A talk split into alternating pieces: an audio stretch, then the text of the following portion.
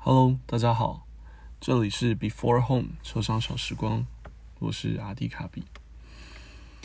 哦，一个礼拜又过去了，今天我终于没有偷懒，准时的录这个节目了。对，今天挺热的，不过听说跨年的时候会非常非常的冷，所以大家出去跨年的时候，第一个就是小心人很多的地方，就是注意自己的呃身体安全，口罩戴好啊等等。那第二个就是小心要好好保暖，好吗？别着凉，别感冒了。好了，那这个礼拜想跟大家聊的两个话题，第一个话题其实是我今天早上听广播的时候听到的，它主要在讲台北的平均薪资跟平均花费，一个月的薪资跟花费这样。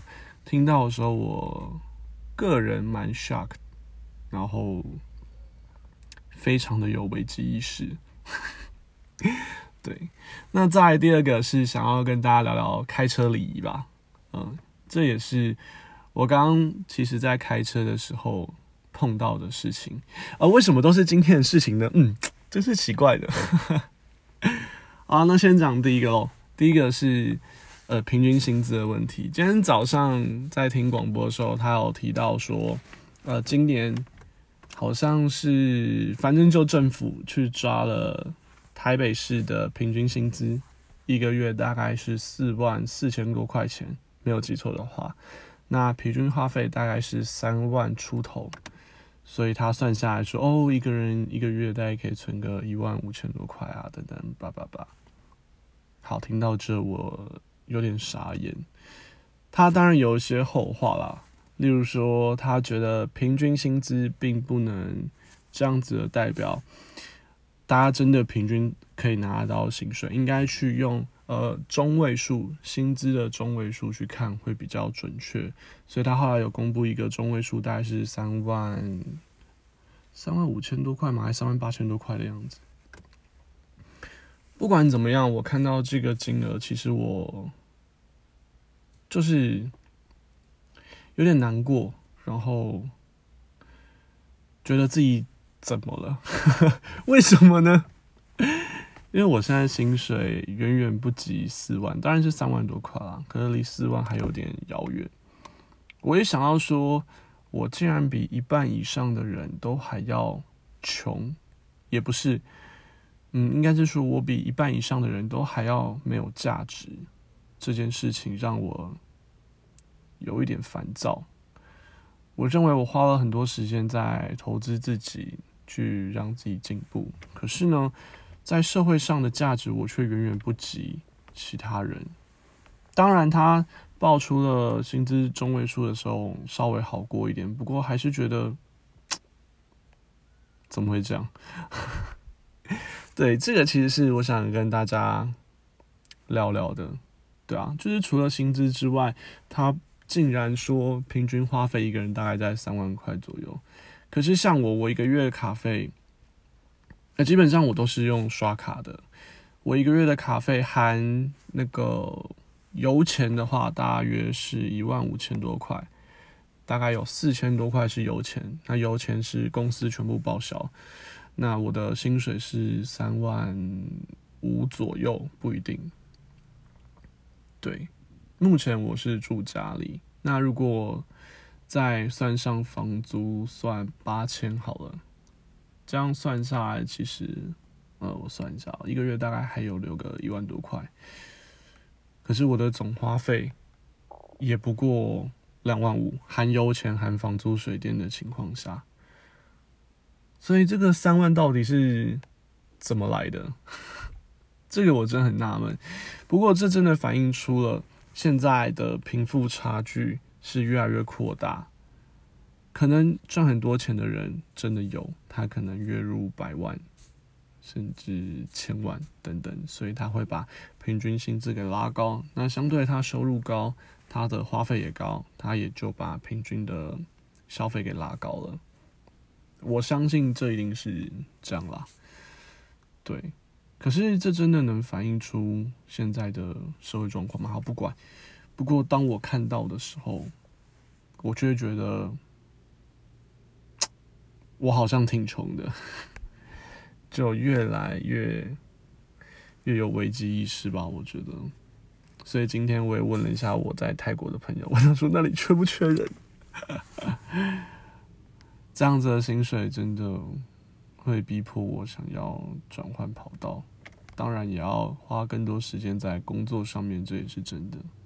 嗯，好了，我其实想讲这个话题，也就是跟大家聊聊，想知道说，哎，你的大家的薪水大概多少？大概花费是多少？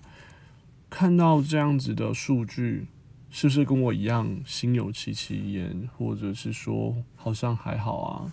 等等的。我觉得聊这个话题还蛮有趣的啦，就可以知道大家可能是怎么过生活的。嗯，主要是想跟大家聊天啦。对，好吧，那接下来的第二个话题是有关开车礼仪。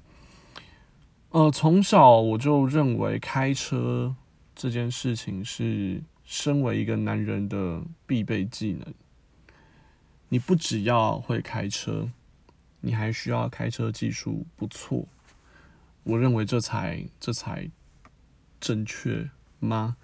我不知道，这可能是一个性别的刻板印象。不过，因为我爸就是这样，我爸开车技术很好，当然他偶尔会开快一点，可是他开车技术是真的好。所以，同样的，我会认为说这个也是我必备的技能。所以，当我十八岁满十八岁的那一年。我就去考了驾照，是大一的时候我去考了驾照。那考完驾照之后，一有时间就尽量开车。当然，一开始一定会有一些该注意的没有注意到啊，或者是不太会踩刹车啊等等。不过在那段时间，慢慢的比较熟练了。从大一开到大四，虽然说大部分时间还是骑车居多了。不过尽量能开就开。真正让我把技术给练好的时候，其实是我当兵的时候。当兵的时候，我选进呃指挥部，就是我就不讲是哪一个单位了啦，就是比较高阶的国防单位，当驾驶兵。我就是每天开车载长官出门，就是到处跑这样。司机，对，简单来说就是。司机，不过很好，就是到处玩，也不是玩，到处跑，心情比较好，不用被关在部队里面，挺好的。也就是那个时候，我把自己的开车技术给练好，因为平常其实会有一些空档时间，我就会去练车。呃，例如说帮老板买便当，帮老板买吃的，或者是可能要出差等等，或者是。在几个比较小的长官出门，这些时候就是练车的好时机。还有个重点是，油钱不用自己付，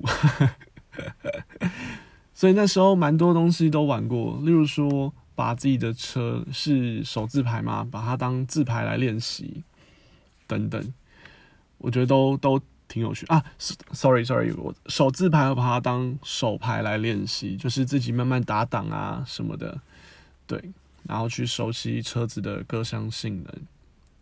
那个时候，因为几乎天天开车，所以技术真的越来越好。也就是那个时候，我才对自己开车更有信心了。那除此之外，还有一个我觉得很大的重点，就是开车礼仪。有时候大家会觉得说，开车就开车，跟旁边人有什么关系？可是我觉得，开车礼仪这件事情。不管是对自己或是对别人，嗯，在某些时候会让大家的心情都好一点，也在某些时候会让大家变得有火药味。我突然会想要讲这个议题，其实是因为刚刚在台北市区的时候，我在开车的时候，呃，遇到红灯停下来了，我发现我右边有一点窄，就是我离右边的机车停车稍微有点近了一点。当然是正常的状况啦，可是后面有车想要钻，左边很空旷，很安全，不过右边车想要钻，我认为他可能想要右转。那好，我就把方向盘往左边打，我稍微往左边移开了一点，那后右后方的机车就很好过。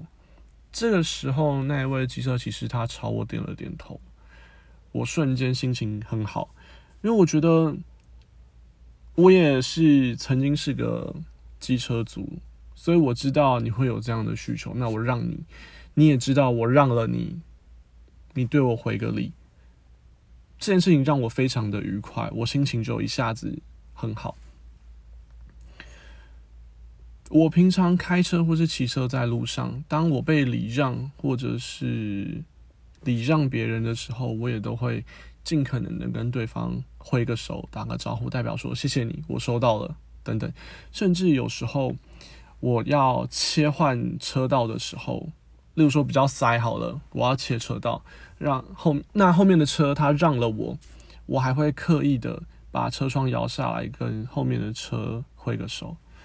我觉得这是一个礼貌，这也会让双方的心情变很好，这也会让这一台礼让你的车的车主下一次也有机会再继续有这样子的礼让的动作。我觉得这可以让。这个社会变更好，对。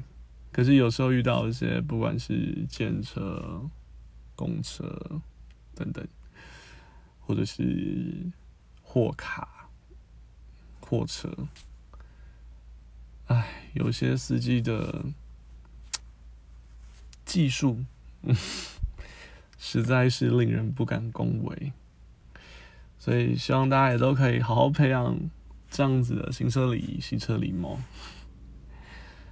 好啦，那这个礼拜就跟大家聊到这里。祝大家新年快乐！圣诞节虽然过了，不过圣诞节快乐。